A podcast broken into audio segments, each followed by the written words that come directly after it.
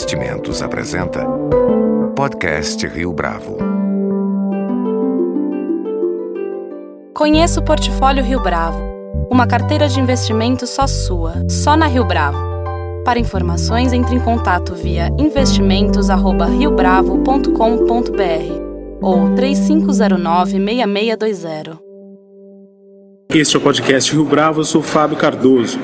Na década passada, os BRICS, agrupamento formado por Brasil, Rússia, Índia, China e depois África do Sul, ocuparam um espaço de destaque no campo das relações internacionais. Atualmente, no entanto, a fotografia da conjuntura global é outra. No contexto dos BRICS, por exemplo, China e Índia parecem ter se descolado dos demais países que fazem parte deste grupamento.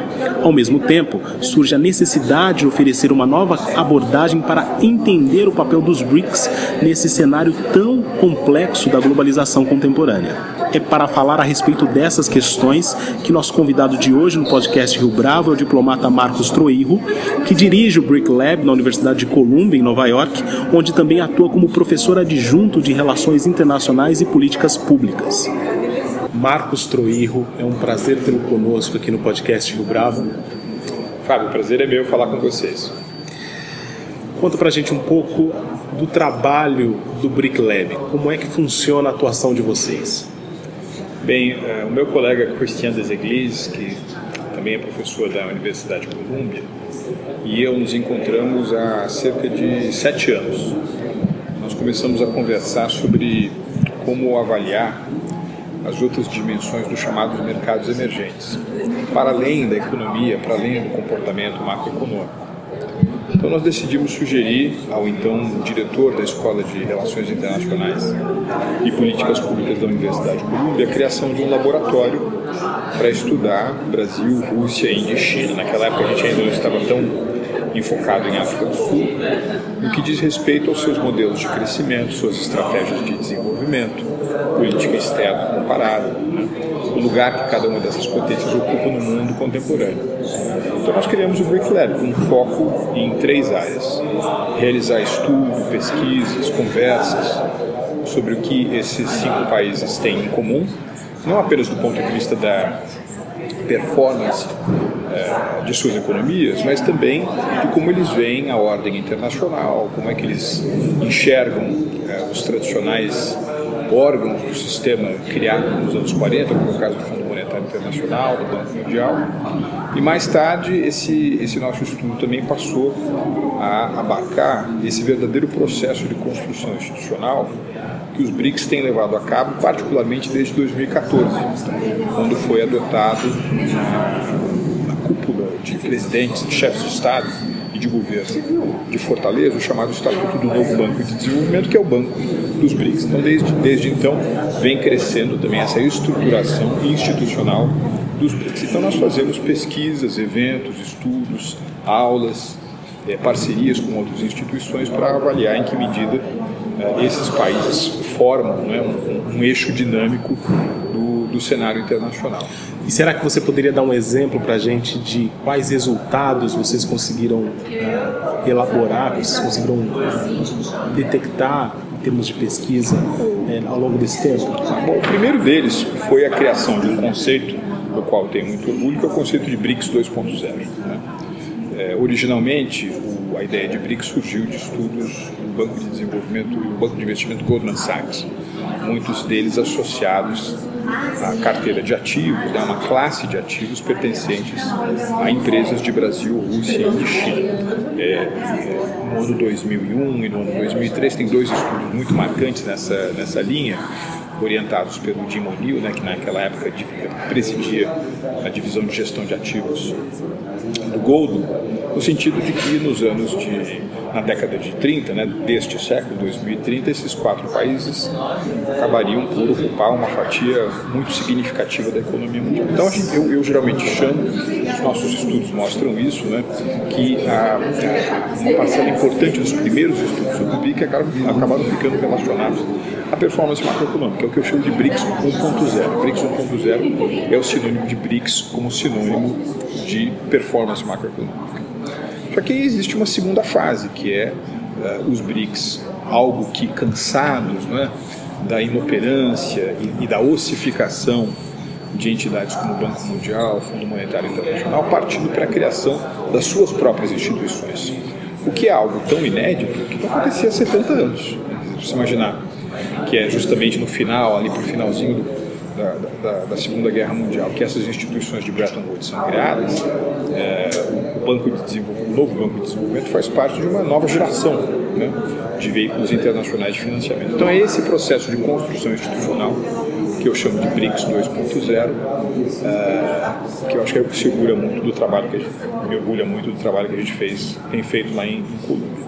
Um outro fator é um eixo analítico, né, é, criado por mim, em que a gente tenta classificar o desempenho de cada um desses países de acordo com três vertentes: né? a vertente do poder, a vertente da prosperidade e a vertente do prestígio. Ou seja, em que medida, para utilizar os termos em inglês, esses países é, têm um bom desempenho na chamada, na chamada política de poder, power policy, prosperity policies ou soft power policies eu acho que é uma contribuição importante também ao estudo sobre, sobre os BRICS. Então é um pouco isso. Temos feito também muito relacionamento, networking. Né? Às vezes você tem uma comunidade acadêmica que vive fechada em laboratórios, você tem a comunidade, a comunidade de formulação de políticas públicas que está lá também no seu quadrado, né, como a gente diz, os empresários de um lado. De vez em quando eu brinco que, é, por exemplo, no campo do, dos bancos de investimento, os BRICS são de Vênus e no campo das administrações públicas, os BRICS são de Marte. Eu, eu tento, nós tentamos colocar esses diferentes stakeholders, esses diferentes grupos juntos para pensar e agir em prol da, da, do desenvolvimento né, desses países. Ao longo da década passada, os BRICS estiveram é, na crista da onda, eles alcançaram um destaque bastante é, relevante na dinâmica das relações internacionais. Ah, agora, em 2017, os BRICS têm a mesma influência, mesmo a gente estando num estágio em que já tem uma estrutura mais sólida, como o banco que você mencionou agora há pouco? Veja, Fábio, é, muita gente brinca, não é, de que a gente não deve mais falar em BRICS, mas, em, mas sim em Rússia e Xíndia, né? Por quê? Porque a performance de Brasil nesses últimos anos é muito decepcionante. Né? O Brasil amargurou nesse período o mais longo ciclo né, de, de recessão econômica da sua história. A Rússia sofreu, embora por problemas diferentes, quer dizer, a Rússia é muito mais dependente da exportação de recursos naturais do que o Brasil e por outro lado ela também é, vem é, passando por sanções no seu comércio com potências ocidentais como resultado da decisão russa de reanexar a Crimeia é, junto à Ucrânia. Né? Há muitas sanções para fazer negócio com a Rússia, isso acaba afetando não apenas o comércio com os russos, mas também a possibilidade de recepção de investimentos estrangeiros diretos. Então, duas grandes decepções, Brasil e Rússia, e duas confirmações, se a gente quiser dizer assim. Hoje a China é uma economia de 13 trilhões de dólares, é uma, é uma economia que continua a crescer muito forte, ela não cresce mais a 12%, como fazia 15 anos atrás, só que ela cresce alguma coisa entre 6,5% e 7% a partir de uma base de 13 trilhões de dólares. De acordo com os cálculos do Fundo Monetário Internacional, que às vezes mede o produto interno dos países pelo critério do poder de paridade de compra, a China já é a maior economia do mundo, né? o que significa um eclipse tão importante nas relações econômicas internacionais que a última vez que a gente tinha observado alguma coisa semelhante foi em 1871, quando os Estados Unidos ultrapassaram o Reino Unido como maior economia do mundo. E a Índia também vem crescendo de uma maneira muito acelerada. A Índia tem se beneficiado de um processo de metamorfose da economia chinesa. A economia chinesa está ficando mais cara para produzir, ela está agregando mais valor.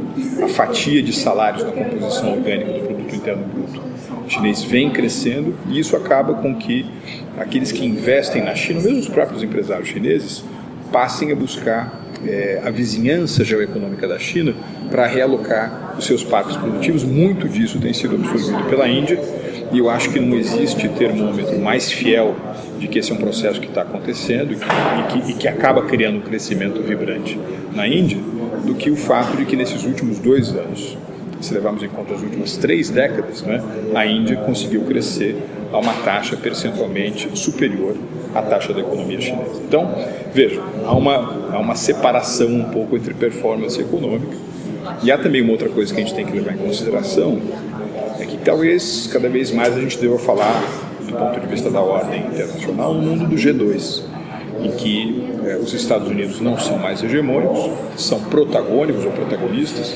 tem esse protagonismo ladeado pela China, portanto tem gente que brinca também que não é China, não é BRICS mais, é C é, mais, mais BRICS, né? quer dizer, é China mais, mais os outros.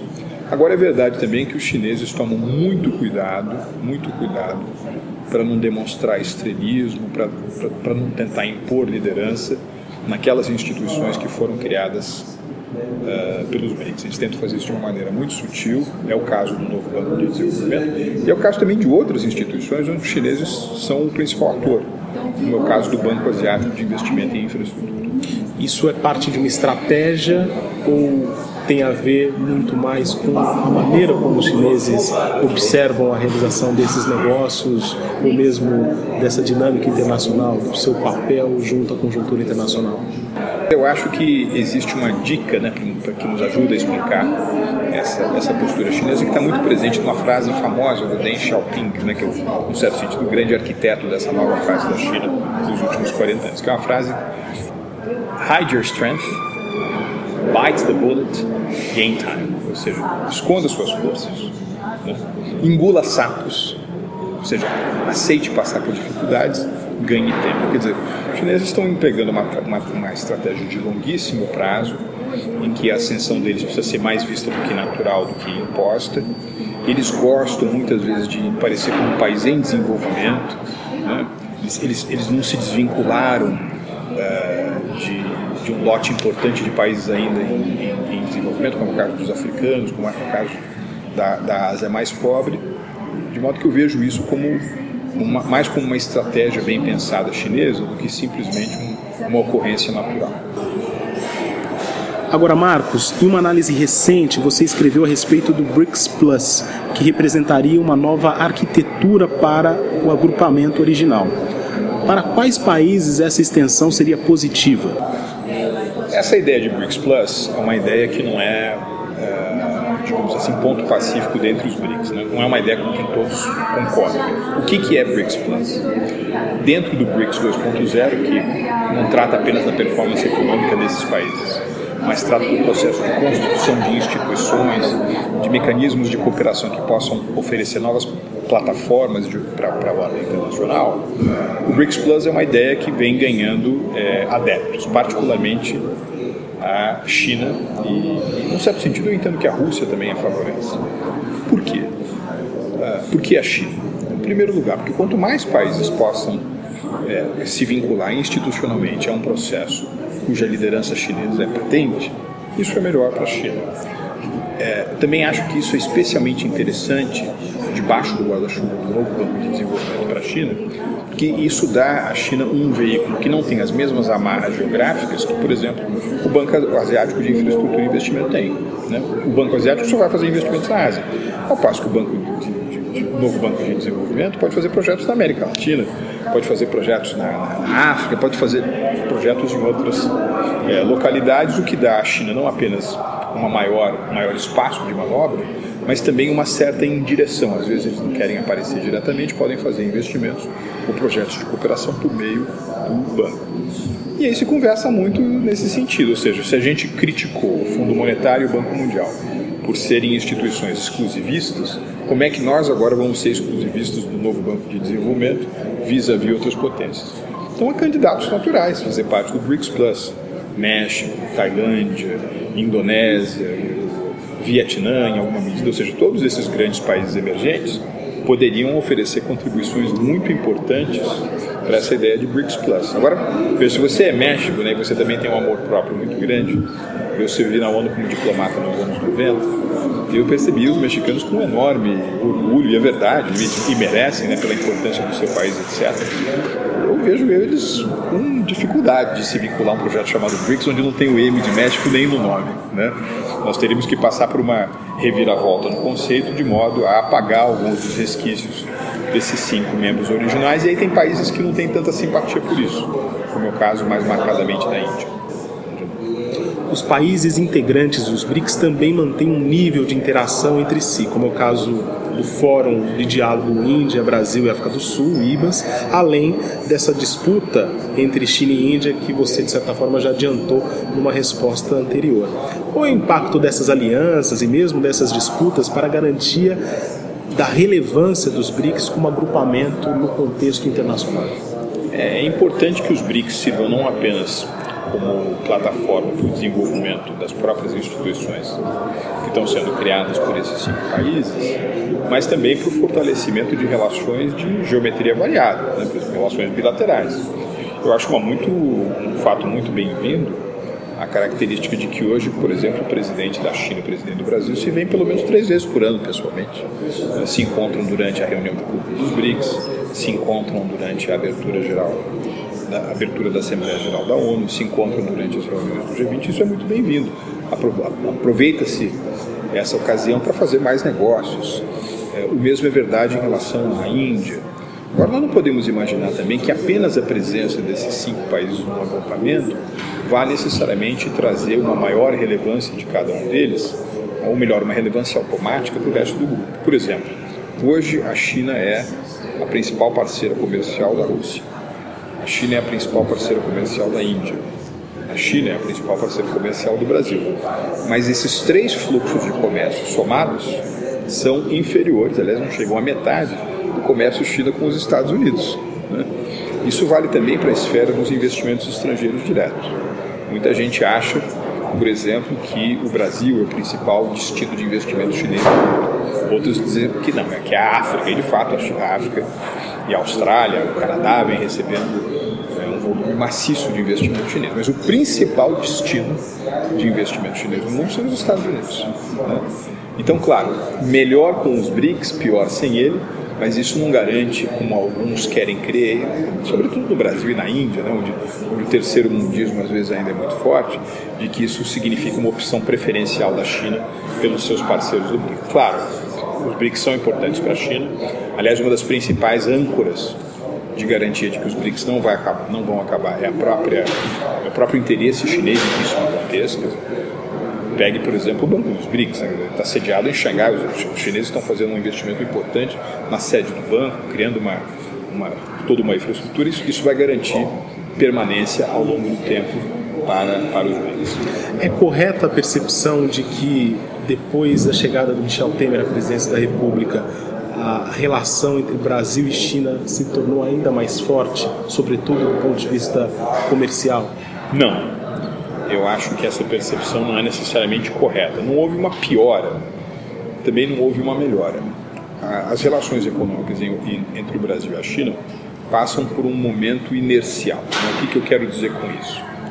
Que do ponto de vista comercial, infelizmente, na minha opinião, relação ainda é muito parecida com que com aquela que os países latino-americanos tinham com a Inglaterra no século XIX. Ou seja, você é um grande exportador de matérias-primas, né, de commodities agrícolas e minerais, e você é um importador de bens de mais valor agregado.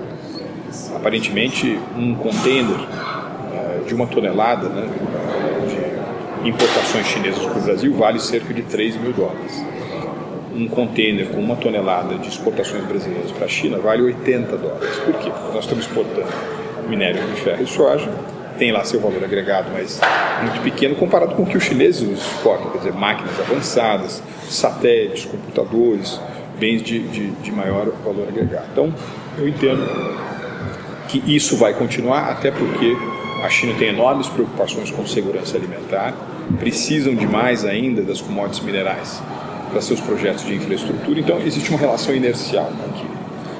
Uh, o outro, o, que vem aumentando é um pouco o investimento chinês no Brasil. Né? sobretudo na forma de aquisição de bens, as chamadas fusões e aquisições. Para empresas chinesas que quiseram ter o que se chama de global footprint, né, uma pegada global, durante um período recente, por conta de razões cambiais do alto custo no Brasil, eles não conseguiram fazer essas aquisições, estão aproveitando para comprar agora. Eu acho que vão entrar com tudo também nesse, nessa dinâmica de, de privatizações e concessões, sobretudo quando, fica, quando ficar claro qual será o cenário político brasileiro a partir das eleições de 2018. Isso preocupa quanto o cenário político Bom, os chineses estão com o dedo no gatilho para mais investimentos no Brasil, em várias áreas. Praticamente todo o segmento da infraestrutura está sendo examinado pelos, pelos chineses. É, negócios de oportunidade, empresas muito baratas, ou setores que são menos dependentes do, do Estado na formação da demanda. Então, por aqui, o que, que eu excluo automaticamente? É, setor elétrico, não sei que a Eletrobras de fato se venha a ser privatizada. Setor de petróleo e gás, Aí, aí, aí realmente vai se esperar para ver que bicho vai sair para uh, ah, comandar o Planalto a partir do, de 2019. Agora, em outros setores de ocasião, né, frigoríficos, agronegócio, né, onde, onde talvez a força do setor privado seja, seja maior, aí as parcerias estão sendo feitas, não há um timing político aqui importante. Agora, como também o Brasil é um grande destino de investimentos de portfólio, né, investimentos natureza mais financeira, de curto prazo. Claro, as eleições do ano que vem são de enorme relevância. Né? Eu, eu até aproveito para dizer que há cerca de 3, 4 anos, né, o, ministro Delfim Neto publicou uma coluna na Folha de São Paulo chamada Tempestade Perfeita, em que ele argumentava que, seja do ponto de vista externo, seja da situação doméstica interna no Brasil, todas as notícias eram as piores possíveis. Né? Quer dizer, do ponto de vista externo, a, a demanda chinesa estava caindo, a economia chinesa estava desacelerando, os Estados Unidos e a Europa voltavam a crescer, o que, sinalizava não apenas normalização das políticas monetárias, mas também que, por conta desse crescimento, né, há, uma, há, uma, há um desvio do interesse internacional em países que estão, pelo contrário, numa performance muito ruim, como é o caso do Brasil. Então, assim, lá fora, todas as piores notícias possíveis. E aqui interno também, quer dizer, eclosão da, da Operação Lava Jato, implosão fiscal de estados como o Grande do Sul e o Rio de Janeiro, né, aumento do desemprego, aumento da taxa de inflação que chegou a dois dígitos, um aumento brutal da violência urbana, dizer, todas as notícias possíveis. Impeachment de, um, de uma presidente. Hoje, Fábio, eu tenho a impressão que nós temos a chance, no início de 2019, e eu acho que muitos estrangeiros percebem isso também, de substituir aquilo que era a certeza da tragédia por uma chance razoável de sucesso. Por quê? Você pode gostar ou não da administração Temer, mas o fato é que, do ponto de vista econômico, as estatais, Petrobras, Eletrobras, BNDES, estão muito mais bem administradas. Nós vamos fechar 2017 com uma taxa de inflação bastante baixa, mesmo acontecerá em 2018 Estamos chegando aí à taxa real de juros mais baixa da nossa história. É, a, a, Operação Lava Jato continua a avançar e aumentando muito o grau de compliance. É verdade também que essa metamorfose do crescimento chinês está se espalhando para outras potências do Sudeste Asiático, o que vai manter o preço das commodities agrícolas e minerais lá em cima. Quer dizer, as notícias não são tão ruins. Eu, eu tenho brincado recentemente que nós substituímos a certeza da tempestade perfeita pela possibilidade de um dia de sol perfeito, ainda mais se em outubro de 2018 a gente conseguir eleger uh, um presidente que seja pró-reformas, pró-negócios, pró-modernização do marco institucional da nossa economia. Para a gente encerrar, Marcos, no tocante à geopolítica, é correta a leitura de que a consagração de Xi Jinping, de certa forma, é uma resposta à liderança do Donald Trump? Não. Mesmo se a Hillary Clinton viesse, saísse vitoriosa das eleições do ano passado nos Estados Unidos, ainda assim nós teríamos essa, essa característica. Deixa eu só fazer, a pergunta. Marcos, para a gente encerrar, no tocante à geopolítica, é correta a interpretação de que a consagração de Xi Jinping na China, agora em 2017, responde à chegada ao poder de Donald Trump? Eu acho que não. Eu acho que mesmo se Hillary Clinton fosse eleita presidente, ainda assim a China teria tido um congresso do Partido Comunista tão é, tão, tão, tão, tão frondoso, tão, tão, tão com autocongratulatório e, e, e tão laudatório da figura do Xi Jinping quanto ele foi. Porque afinal de contas ele está presidindo durante um período em que não apenas a China uh, se torna, um, se consolida o seu lugar dentre as duas maiores potências do mundo, mas também uma situação em que essa hipertrofia de poder chinês é perceptível em outras áreas das relações internacionais. Né? A China está aumentando muito o seu papel como fonte irradiadora de capital, a China está aumentando demais o seu papel como fonte de empréstimos externos, a China vem aumentando os investimentos 12% ao ano, todo ano, na área de, de, defesa, na área militar. A China é vista agora também como uma, uma, fonte importante de criação de novas instituições para o financiamento do desenvolvimento. Ou seja, tudo isso independe de quem está uh, no poder nos Estados Unidos. Agora, é claro, isso foi ainda mais realçado pelo fato de que essa ascensão chinesa se deu contemporaneamente a chegada à Casa Branca de um presidente protecionista, de um presidente avesso à globalização, ou seja, se a globalização foi o grande trampolim que permitiu essa prosperidade recente é, da China, e a globalização para muitos é a melhor saída, o livre comércio, o mercado aberto é a melhor saída para os problemas internacionais, os Estados Unidos entram na contramão dessa tendência. Aliás, recentemente eu ouvi um chinês falar que parte dos problemas que os Estados Unidos hoje enfrentam no mundo é que o, o presidente Trump se caracteriza por, pelo seu senhor dos três não. É alguém que não tem talento e especialidade para as relações internacionais, não tem uma estrutura de política externa, de política comercial, de estratégia econômica bem definida e não tem um consenso dentro das próprias agências do governo ou do seu quadro de colaboradores sobre qual caminho seguir adiante. Ou seja, é nesse um pouco vácuo de, de poder ou, ou, ou esse é, empalidecimento né, da importância uh, americana que a chegada do Xi Jinping, que é um novo mandato né, uh, na China, ganha ainda mais relevo internacional. Marcos Troirro, foi um prazer tê-lo conosco aqui no podcast Rio Bravo. Eu que agradeço, um prazer conversar com vocês. Com edição e produção de Leonardo Testa, este foi mais um podcast Rio Bravo. Você pode comentar essa entrevista no SoundCloud, no iTunes ou no Facebook da Rio Bravo.